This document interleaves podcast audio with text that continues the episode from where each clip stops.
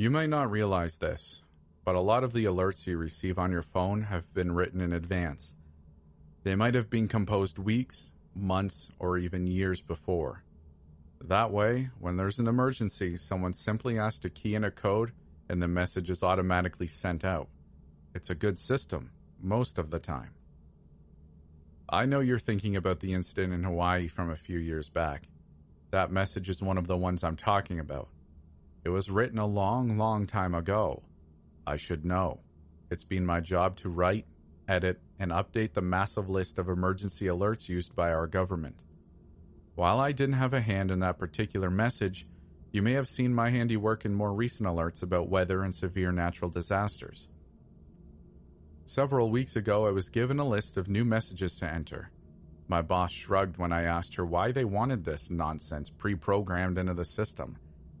She didn't know, and figured it was either just a calibration test or someone was having fun at our expense.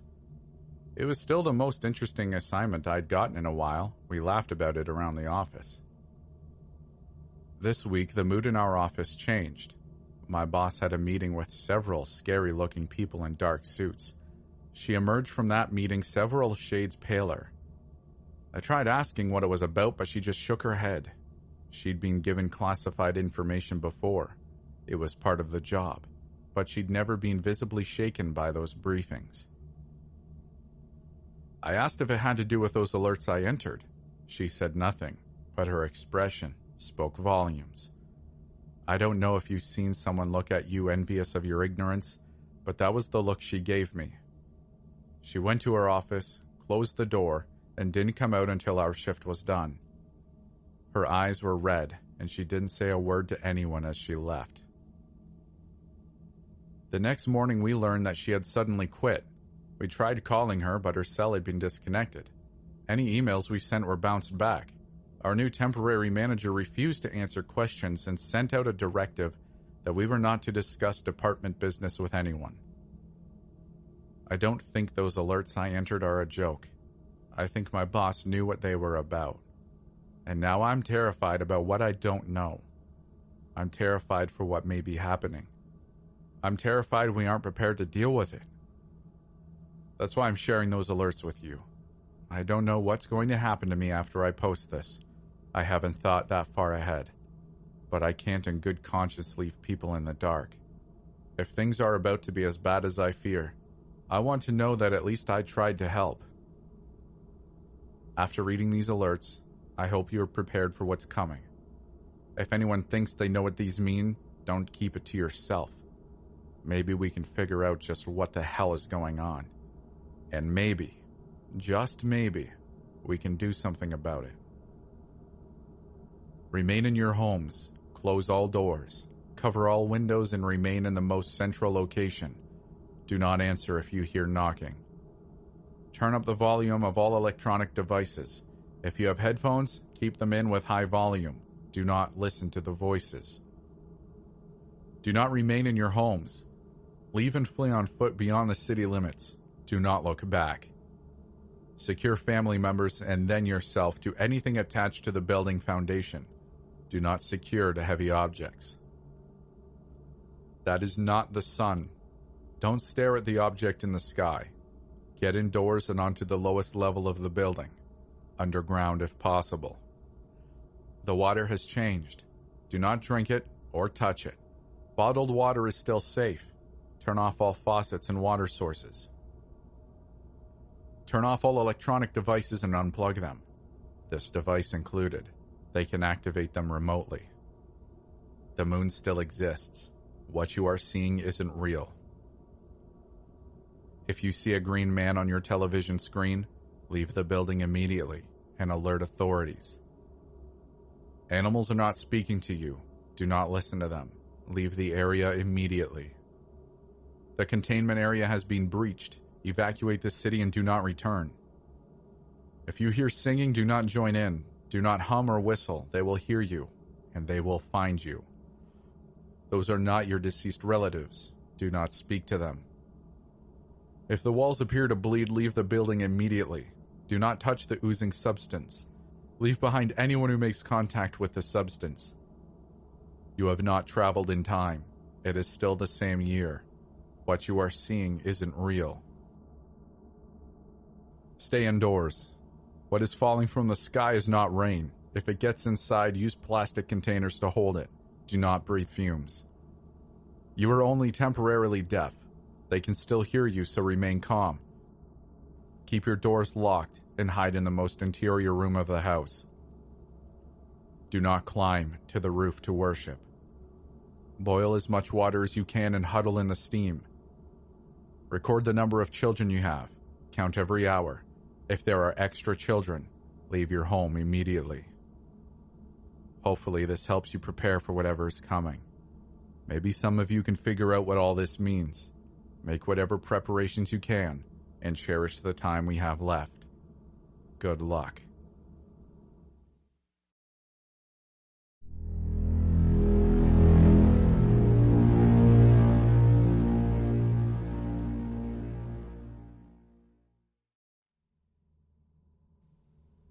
There's a reason a lot of urban legends originate around campfires.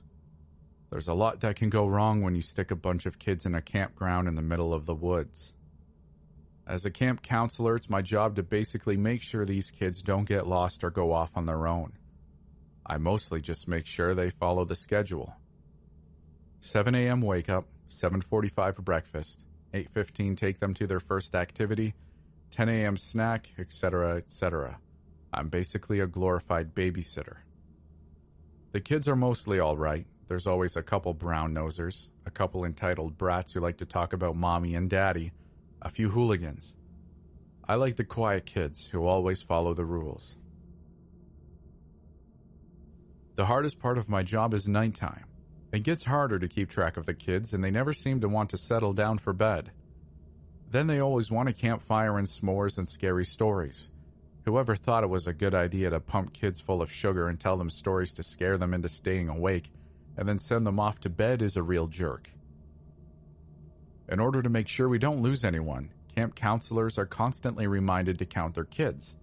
I only have seven kids this year. The organizers figure the smaller kid to counselor ratio, the better. So I start off my day with a roll call. Make sure no one is still in bed or sick. Count them before we leave. Count them at the first activity. You get the idea. I've got a pretty good group of kids this year, so I'll admit I haven't always done my count when I should have. Still, I haven't lost a kid yet, so no harm, no foul. One night, the kids asked me to tell a campfire story. Normally, this is more easily done with a second person. You talk real low and soft. Tell a story warning kids not to do something like wander off on their own or go swimming without supervision. Then, when you reach the most tense part of the story, your cohort will yell really loud and scare the crap out of the kids. They all scream, then they laugh. It works every time. When you don't have a second counselor, though, it's a little tougher. It's also a little difficult coming up with stories all the time, so sometimes the counselors will get together and swap some stories. One particular night, the kids were asking for a story. They already had marshmallow and chocolate smeared all over their faces, so I obliged. This is the story of Clark Thompson. Thirty years ago, young Clark came camping here with his father to this very campsite. They even used this very fire pit to cook their meals. Like you, Clark had s'mores almost every night before bed. He loved candy and sugar, so much so that his father usually had to limit Clark to two s'mores a night. Some nights, though, Clark would wait until his father was fast asleep, snoring loud enough to wake the dead before sneaking out of his sleeping bag. You could go to where they kept their food, a bucket strung up in a tree to keep it safe from bears. He would carefully untie the rope and lower the bucket, trying to make as little sound as possible. Clark would usually eat a couple marshmallows, some chocolate, never the graham crackers though, those could never satisfy his sweet tooth. When he had eaten his fill, Clark would raise the bucket back up and tie it firmly in place before creeping back to bed. His father was none the wiser. One particular night, Clark snuck out of his sleeping bag for his midnight snack. The moon was so full that night and the stars were so bright he could see everything pretty clearly. Clark untied the bucket and brought down the snacks and dug in. After a while, though, Clark had noticed he had eaten too much. Clark had eaten almost everything. All that remained were the crackers.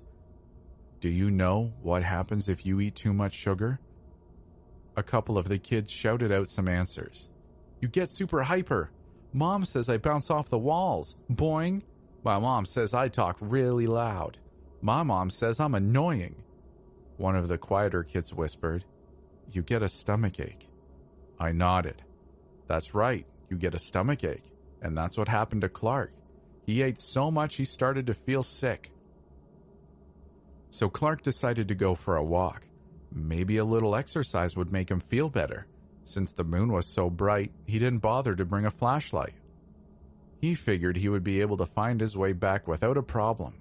After all, he and his father came camping here all the time.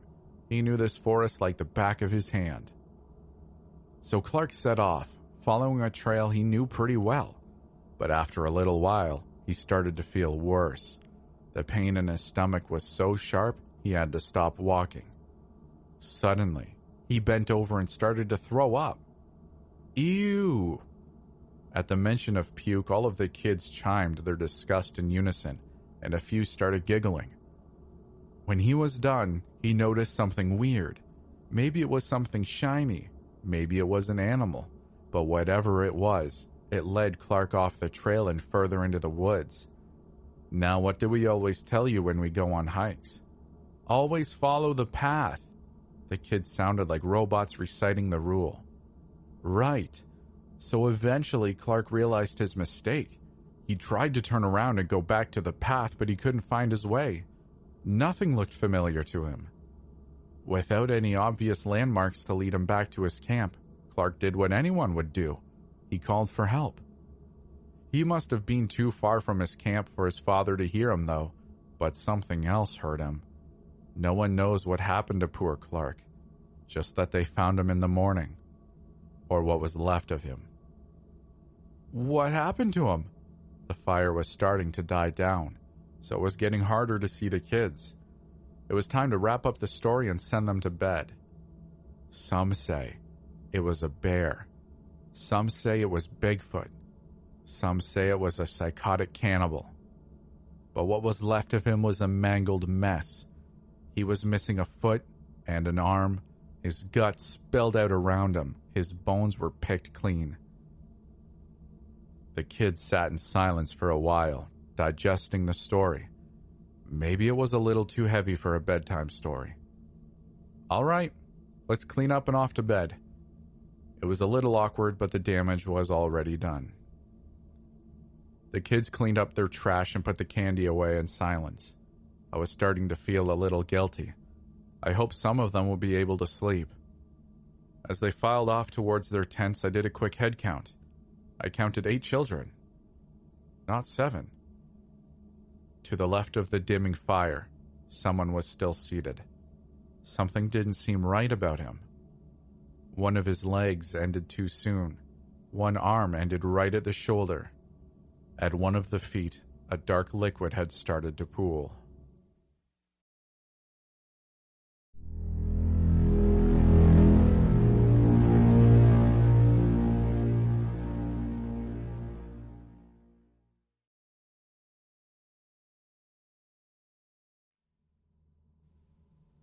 Every seat had been filled. The aisles are empty. We've boarded and taken off, all while a nervous looking man stands mysteriously at the back of the plane. No one seems to notice him. I do.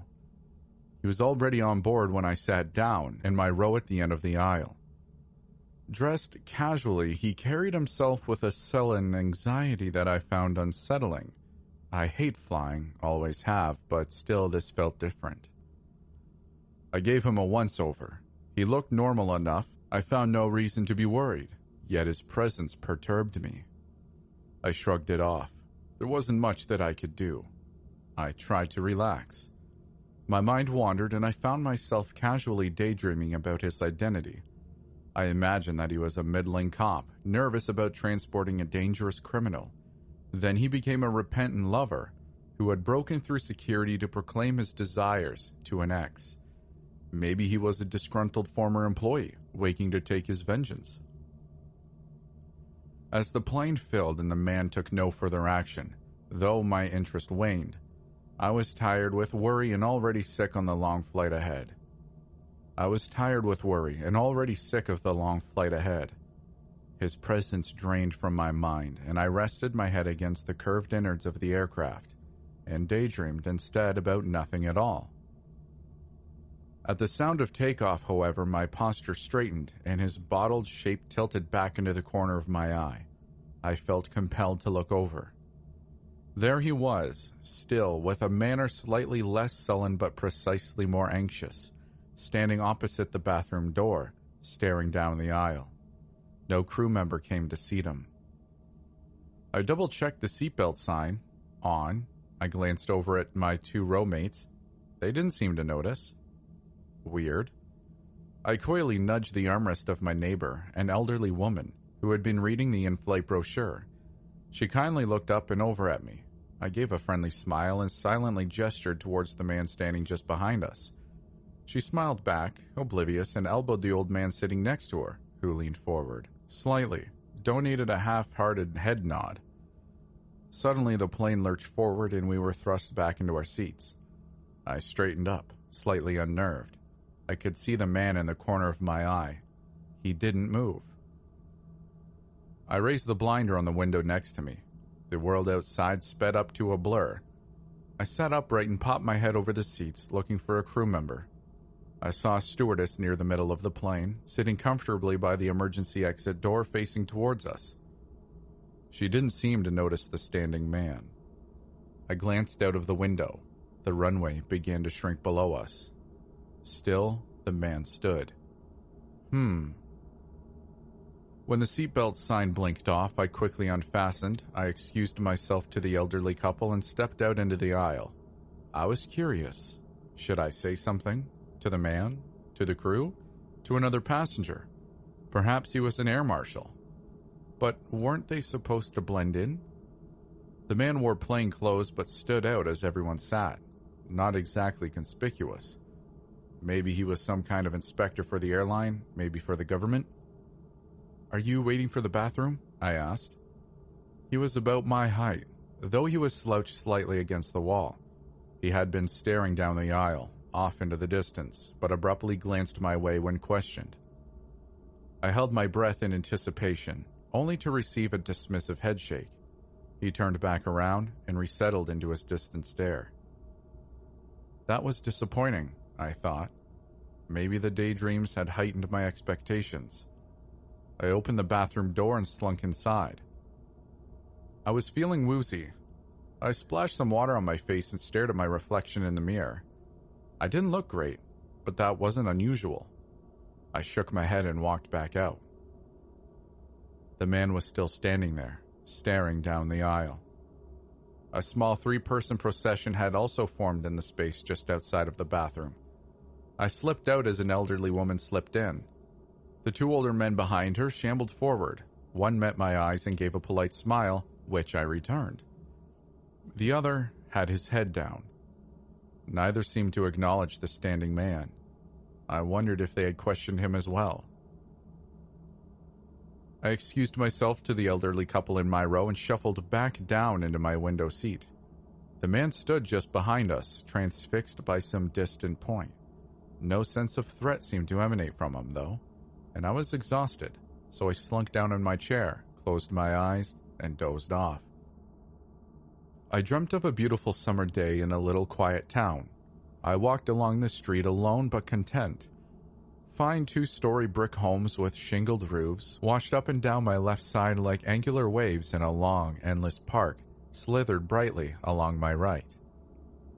There were no cars on the road, parked or moving but every other house had a vehicle or two stationed in the driveway. The park was empty too, though there were half a dozen or so red and white balloons tied to a bench, which just sat which sat just off the sidewalk opposite to me, beside a big oak tree.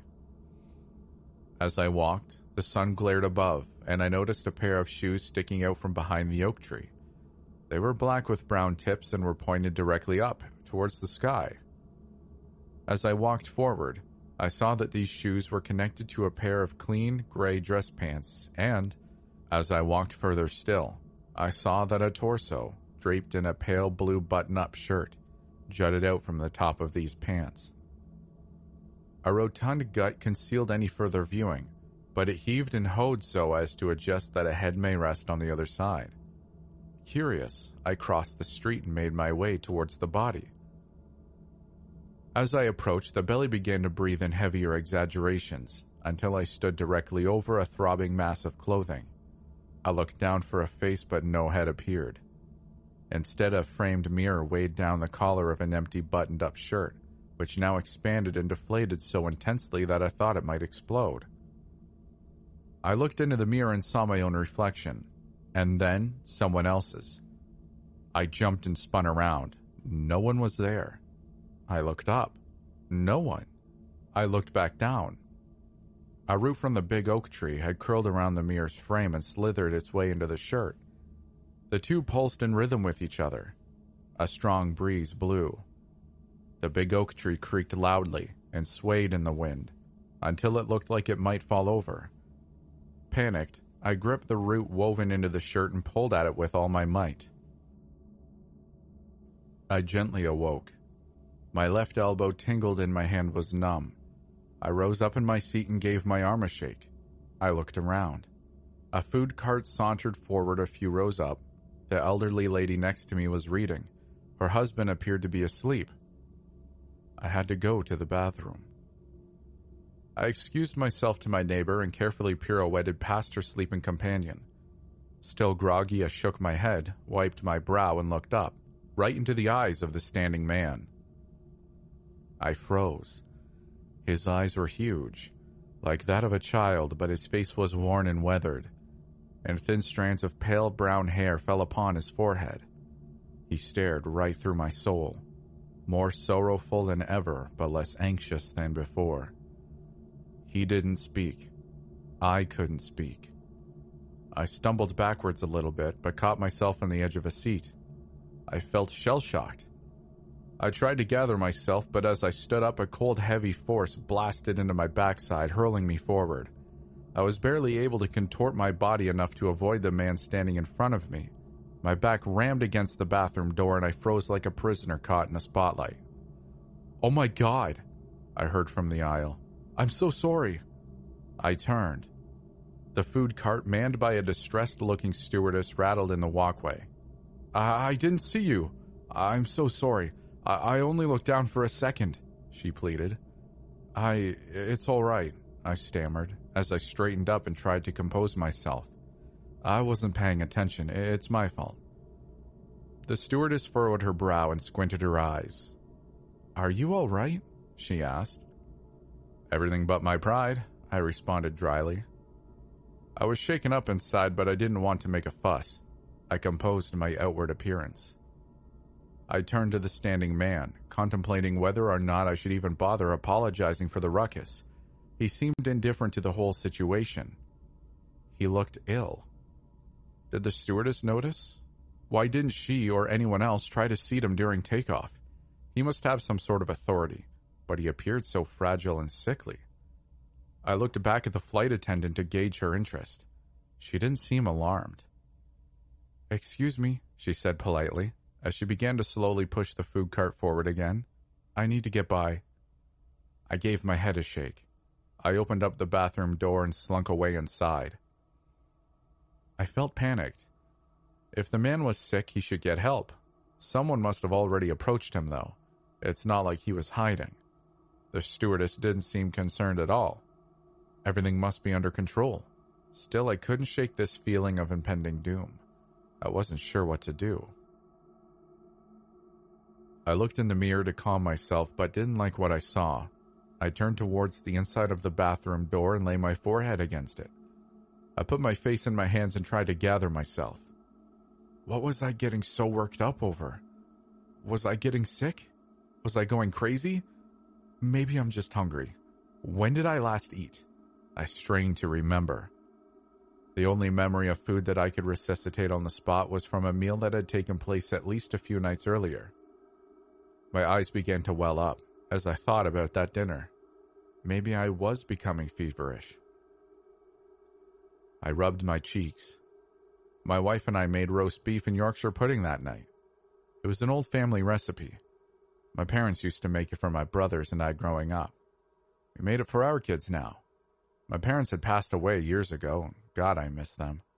I couldn't wait for this god-forsaken plane ride to be over so that I could see my family again. I was getting flustered. I just needed to eat, I told myself. That special dinner was plentiful, but even something as tender and delicious as a good roast beef can't last a man a lifetime. I resolved to hunt down the food cart that had assaulted me earlier and plunder it with a vengeance. I tossed some water on my face, took a deep breath, and stepped out of the bathroom. I don't know what I was expecting, but there he was, the mystery man just standing there. I need to ask about him too, I thought, for my own sake. He was in the same place he had been this whole time, staring off into the distance. I eyed him cautiously as I searched for the stewardess in the back. She wasn't there. I turned and gazed off into the distance and saw her chatting with a fellow crew member closer to the front of the plane. I took off after them.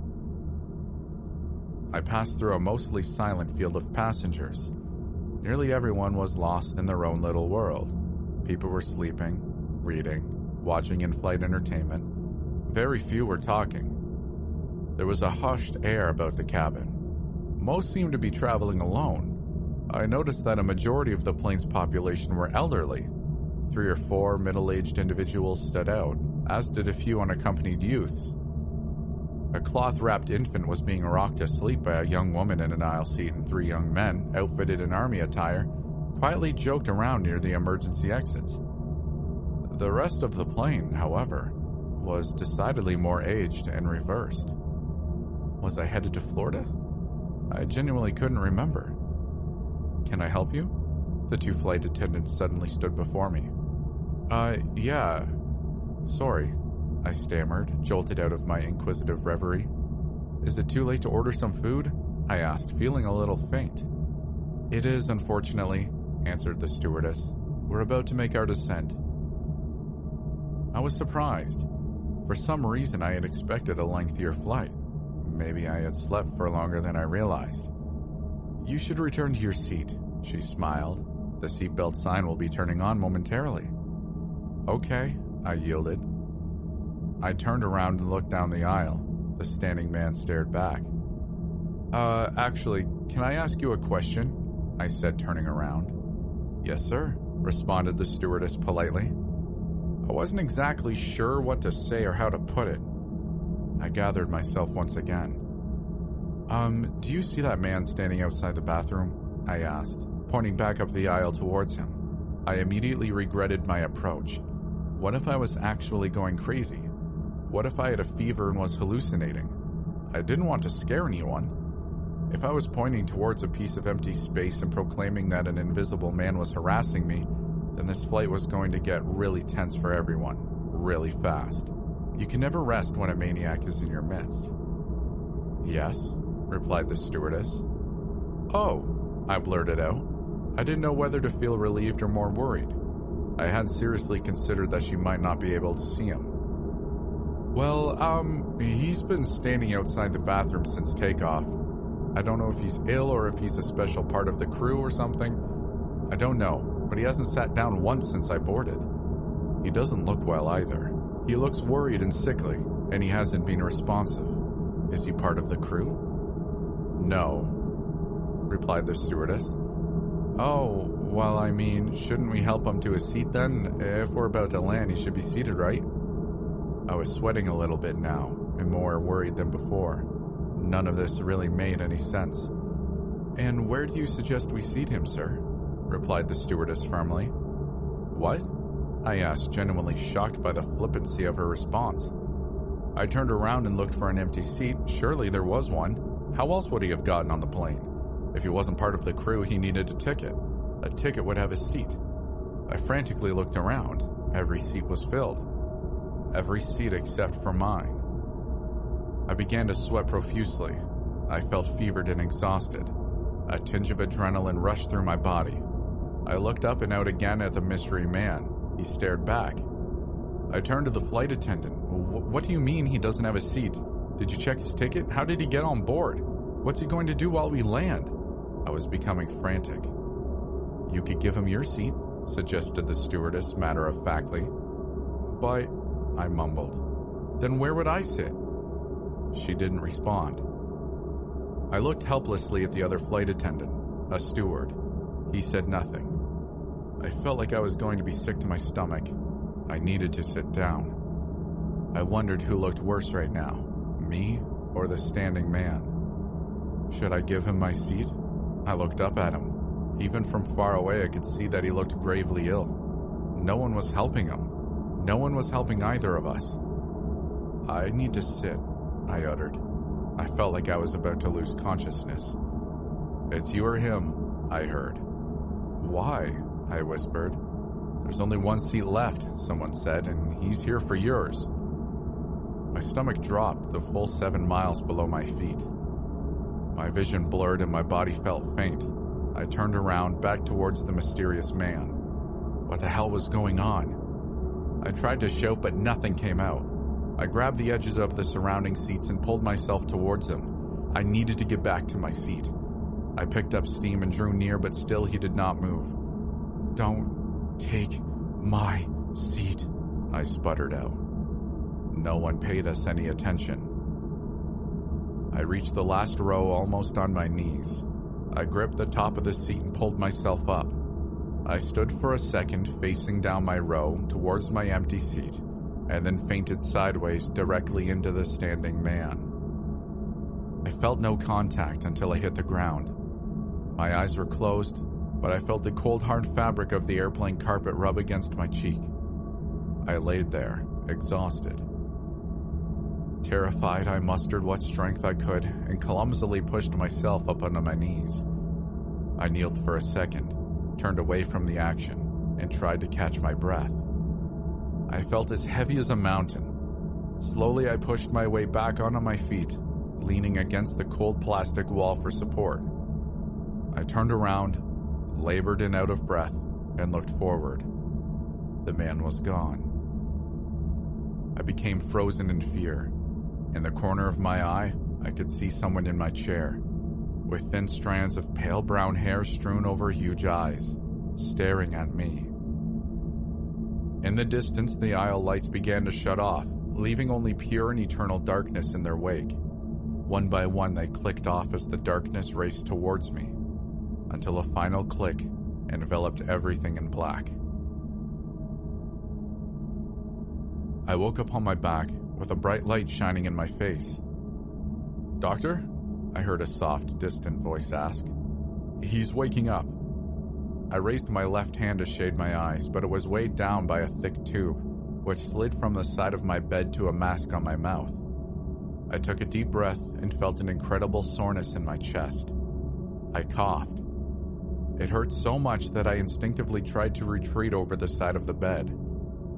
A firm hand grasped my shoulder and kept me in place. Easy now, said a reassuring voice. You're going to be all right. I heard a door open. Someone gasped. Daddy? A voice half whispered, half yelled. A child rushed over to the side of my bed, followed cautiously by a woman holding an infant. They all looked familiar. It was my family. He might not have the strength to speak right now, but the operation was successful, explained the reassuring voice. He's got a new pair of lungs and a heart, all from the same donor. They were made available late last night and rushed over just in time for an emergency surgery. Someone began to cry. They sounded grateful. I felt the warm weight of a child rest gently on my shoulder, and a loving hand grasp mine. I held both with all my strength and dozed off contently. At Christmas, we had a recreation of what we had once thought was going to be my last meal roast beef and Yorkshire pudding. Everybody was invited. Extended family from all over the country poured into our home to celebrate. Longtime friends stopped by early in the evening. on the way to family dinners of their own to offer their congratulations and express their joy and relief at my recovery. Near the end of the night, all of the memories and laughter had been given their time, and our bellies were full, and people started to slowly drain out. I took my brothers and young son upstairs to my home office for our traditional Christmas time glass of bourbon. I poured each cup as they looked fondly over the framed pictures that cluttered the room. Is that him? I heard. I looked up and directed my attention to a photo that was suspended just off to the right and just above the large family portrait that hung as a centerpiece on the wall across from my desk. Yep, that's our savior, I said, looking down at my baby boy asleep in my arms. I kissed his forehead and smiled gratefully. Well, cheers, declared my brother. Cheers, we all chanted, raising our glasses.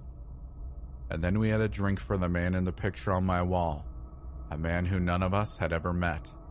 He smiled back gently from a boat somewhere out at sea, with his brown hair windswept to the side, and a child half in frame sitting precariously on his lap. His face was filled with excitement and amusement as he held up a significant looking fish by the hook with his left hand. You could see the reflection of his wife taking the picture, In his eyes, they were so big. Thank you for making it this far. I hope you enjoyed the video. I just wanted to quickly let you know about a couple things I have going on. I have an Instagram where I post more personal things about who I am. It isn't just all creepy stuff. You can find me at Stories After Midnight. I also have a Twitter where I mainly retweet and like things I find interesting. The handle for that is in the description, but it is S underscore A underscore midnight. I should really find another one because that's hard to say. If you really like what I'm doing, consider joining the Midnighters. That's my growing community where we hang out and have fun and talk about cats. You can find a link to our Discord in the description below. We'd love to see you there. Other than that, it'd make me happier than a cat on a table full of antique glassware if you'd like the video and consider sticking around for more. We'll see you in the next one.